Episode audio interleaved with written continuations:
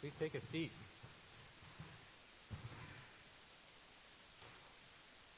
And welcome again to Monday Chapel. I was working on the message last night, and uh, Rebecca, my wife, who also works into this story, that's uh, Jacob's mom, uh, says, "Oh yeah, you got to do you got to do chapel tomorrow." And I said, "Oh yeah." She says, oh, "You're working on Joseph, huh?" And I said, "Joseph? No, no, no, no. I'm, I'm working on Jacob."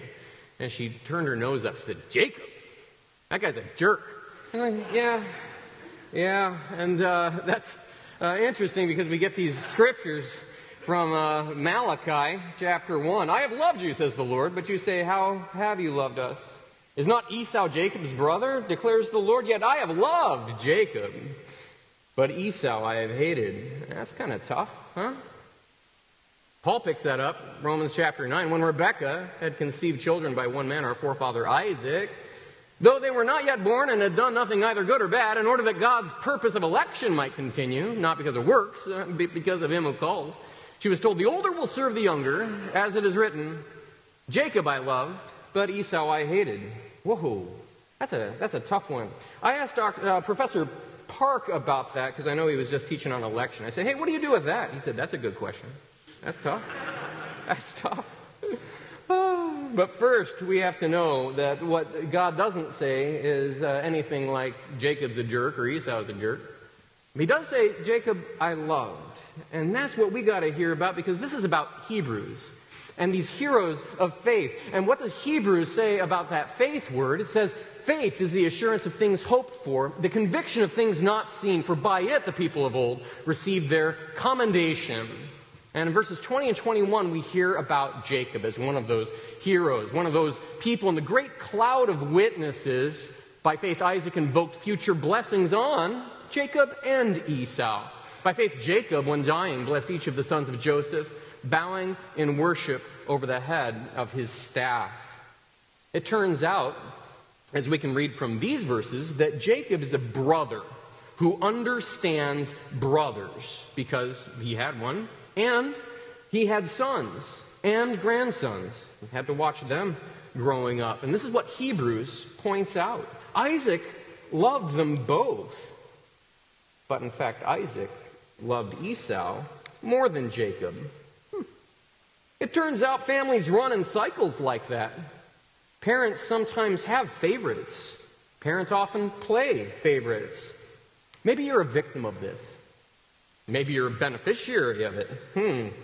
Growing up means dealing with these roles and sometimes breaking those roles and breaking those cycles if you can stomach the idea of conflict. Hmm.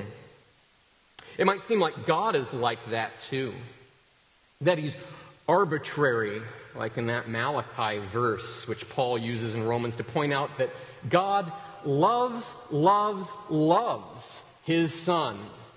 Not because of his works.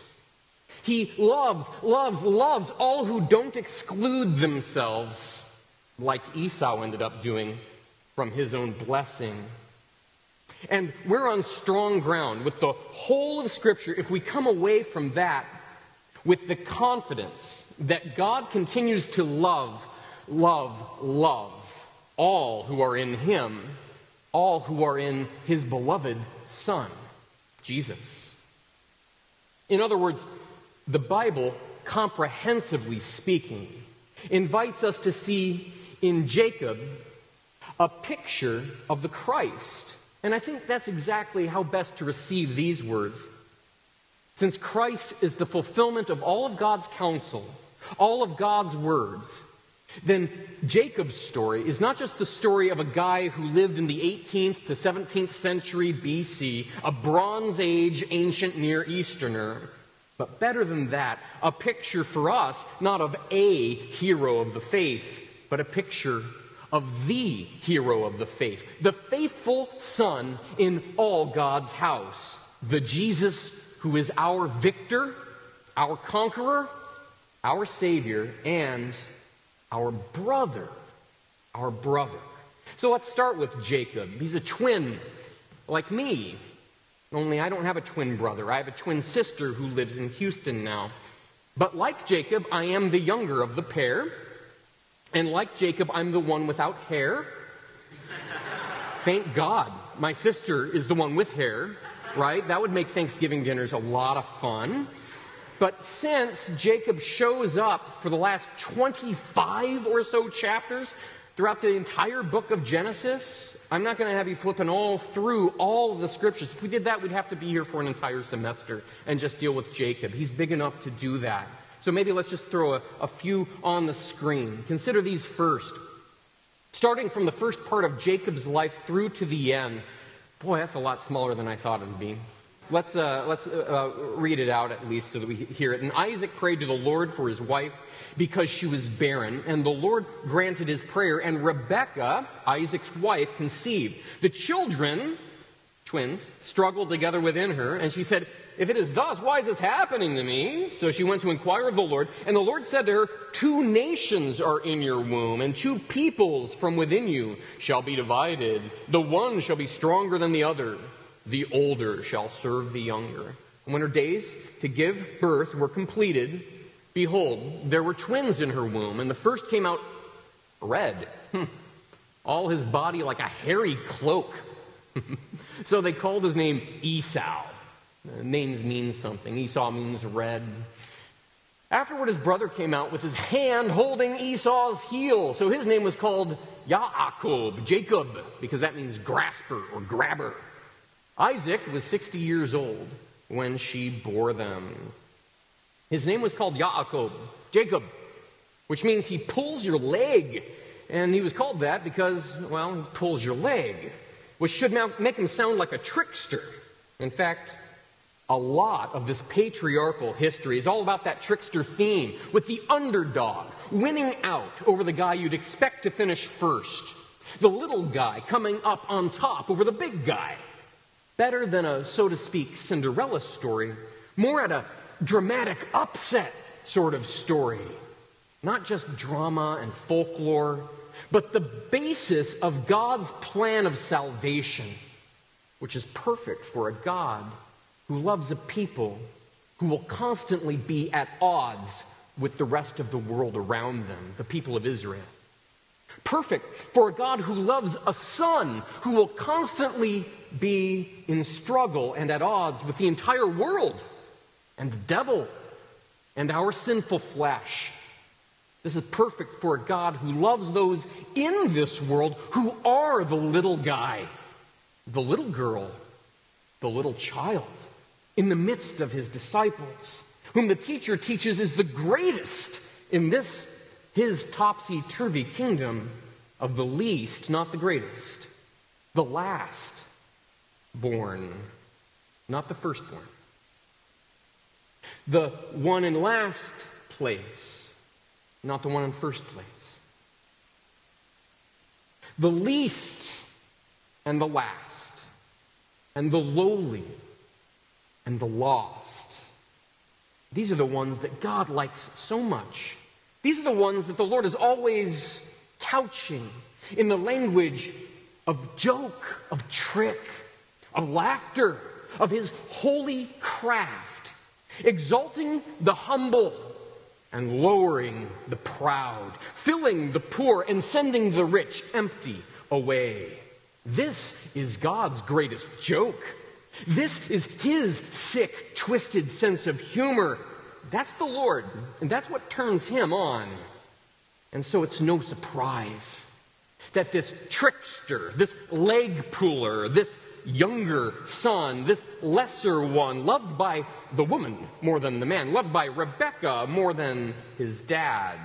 This is the one that steals the spotlight and a lot of other stuff for the last half of Genesis and for the history of salvation of God's people for the next 3,700 years. He's got the spotlight too, which is only about 46 lifetimes or so, give or take. Of course, that favorites thing. Hmm. That's what we hear at the very beginning of this patriarch piece. Genesis 25 continues on. Verse 27 and following. Follow along. When the boys grew up, Esau was a skillful hunter, a man of the field, while Jacob was a quiet man, dwelling in tents. Isaac loved Esau because he ate of his game. But Rebekah loved Jacob. And when Jacob was cooking stew, Esau came in from the field and he was exhausted. And Esau said to Jacob, Let me eat some of that red stew, for I am exhausted. Therefore, his name was called Edom, which also means red. Hmm. Jacob said, Sell me your birthright now. Esau said, I'm about to die. Of what use is a birthright to me? Jacob said, Swear to me now. So he swore to him and sold his birthright to Jacob, which the rest of the Old Testament writers and commentators said that was a pretty bad thing to do. Hmm. Then Jacob gave Esau bread and lentil stew, and he ate and drank and rose and went his way. Thus Esau despised his birthright. Jacob, see, was pulling a leg here too, you see, and sweetening the deal of being a son of Isaac, whose name means he laughs. But Esau wasn't laughing afterward. Nor was Isaac. They were both crying with disappointment because of a Jacob who got the last laugh.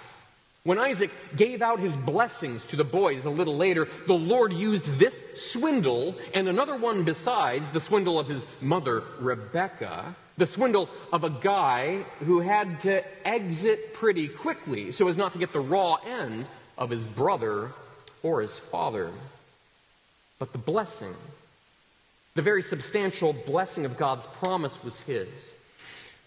You have to flee quickly when you're dealing with stolen goods. And it turns out there's hard work in store for Jacob. Hard work to push through that kind of a swindle, including and being uh, uh, someone who ends up as an orphaned laborer with extended family, which Jacob does later with his mother's brother Laban, his uncle Laban. And lo and behold, he ended up with some stolen goods from him too The guy's a thief. He's a trickster. He's the Bugs Bunny of the Old Testament. I love this guy. Two wives, their handmaidens, and a whole gaggle of kids. Twelve, in fact. That's a good biblical lucky number for tribes of Israel, huh? The sons of Jacob. All that swindling included also Laban's flocks, Laban's herds, his uncle's household gods. Hmm. All that swindling caught up to Jacob when he had finally to face his swindled brother after many years. And in his anguish, Jacob fights not just against people that he'd wronged as a young man, but against God himself. And this is the pivotal moment in Jacob's career. About to face Esau with his families, his generations, and his armies, leading his own family and Laban's flocks and herds and all that he's accrued, and knowing that it might be all out battle. And at night he wrestles. Jacob was left alone, and a man wrestled with him until the breaking of the day. And when the man saw that he did not prevail against Jacob, he touched his hip socket, and Jacob's hip was put out of joint as he wrestled with him. Verse 26, he said, Let me go, for the day is broken. But Jacob said, I will not let you go. Grab her, see? I will not let you go unless you bless me. And the man said to him, What is your name? And he said, Jacob. He pulls the leg. Then he said, Well, your name shall no longer be called, he pulls the leg, but he wrestles with God. Yishrael, Israel. He wrestles with God because you have striven with God and with men and have prevailed. And Jacob asks, Please tell me your name. And he says, No way, no how. Why do you ask me my name? And there he blessed him. Verse 30 So Jacob called the name of the place Peniel, face of God where I've seen God face to face. Yet my life has been delivered. We need to see something as we wrap up here. That Jacob is Israel. That he who pulls the leg is he who strives, he who wrestles with God. And yet he is still the Son of God, the beloved Son of God, wrapped up in humor wrapped up in trickery, wrapped up in the foibles and ambitions and swindles of human nature, yet God never forsook his son. God never forsook Israel, even when Israel expanded and developed into new tribes and into generation after generation and into more men and women who did more than trick and swindle their way through the world. And that's why God, in his love, for Israel, his son, narrowed down and focused that love into the one Israel that would redeem that trickster Israel and all of us. As he sings in love in Hosea chapter 11, when Israel was a child, I loved him. and out of Egypt I called my son. Fulfilled at the Exodus, fulfilled with one who was sent by God to draw his people out from under Pharaoh's yoke, to go and worship the Lord in the wilderness, to go to the promised land, to build him a people, a covenant people that God would keep his promises to. Fulfilled not only in Moses, but fulfilled in the Jesus of Matthew chapter 2 when Israel was a child. I loved him. And out of Egypt I called my son. Dear friends in Christ, whom does God choose as a hero of faith? The story of Jacob is not a story of a moral example of faithfulness to choose to emulate. Please don't. But the story of Jacob is a story of a God who uses rotten people to display the glories of his grace, his choosing, his love, even wrapping himself up into our own human flesh to remake Israel, the son he loved, to make you his son, to make you his child, the son he loved, to make you, that is, you all, into his new Israel. The one who strives with God? No, the one he loved, Jesus Christ. In his name. Who is the hero of faith in Hebrews 11? The reality, not the shadow. The one Jacob was looking for. The one who couldn't get his own leg pulled, but finally pulled his leg out of the socket the one who shows his face at Peniel, the face of God, the God man, Jesus Christ. Let's pray. Gracious Father in heaven, we thank you that you show us real examples of humanity, of nature, of sin, but over it all, of your grace in Jesus Christ. As you have called us, so remake us as you call us to be your people, give us your Holy Spirit, that we may ever look to the Christ as the hero who has given us faith in you. In Jesus' name we pray. Amen.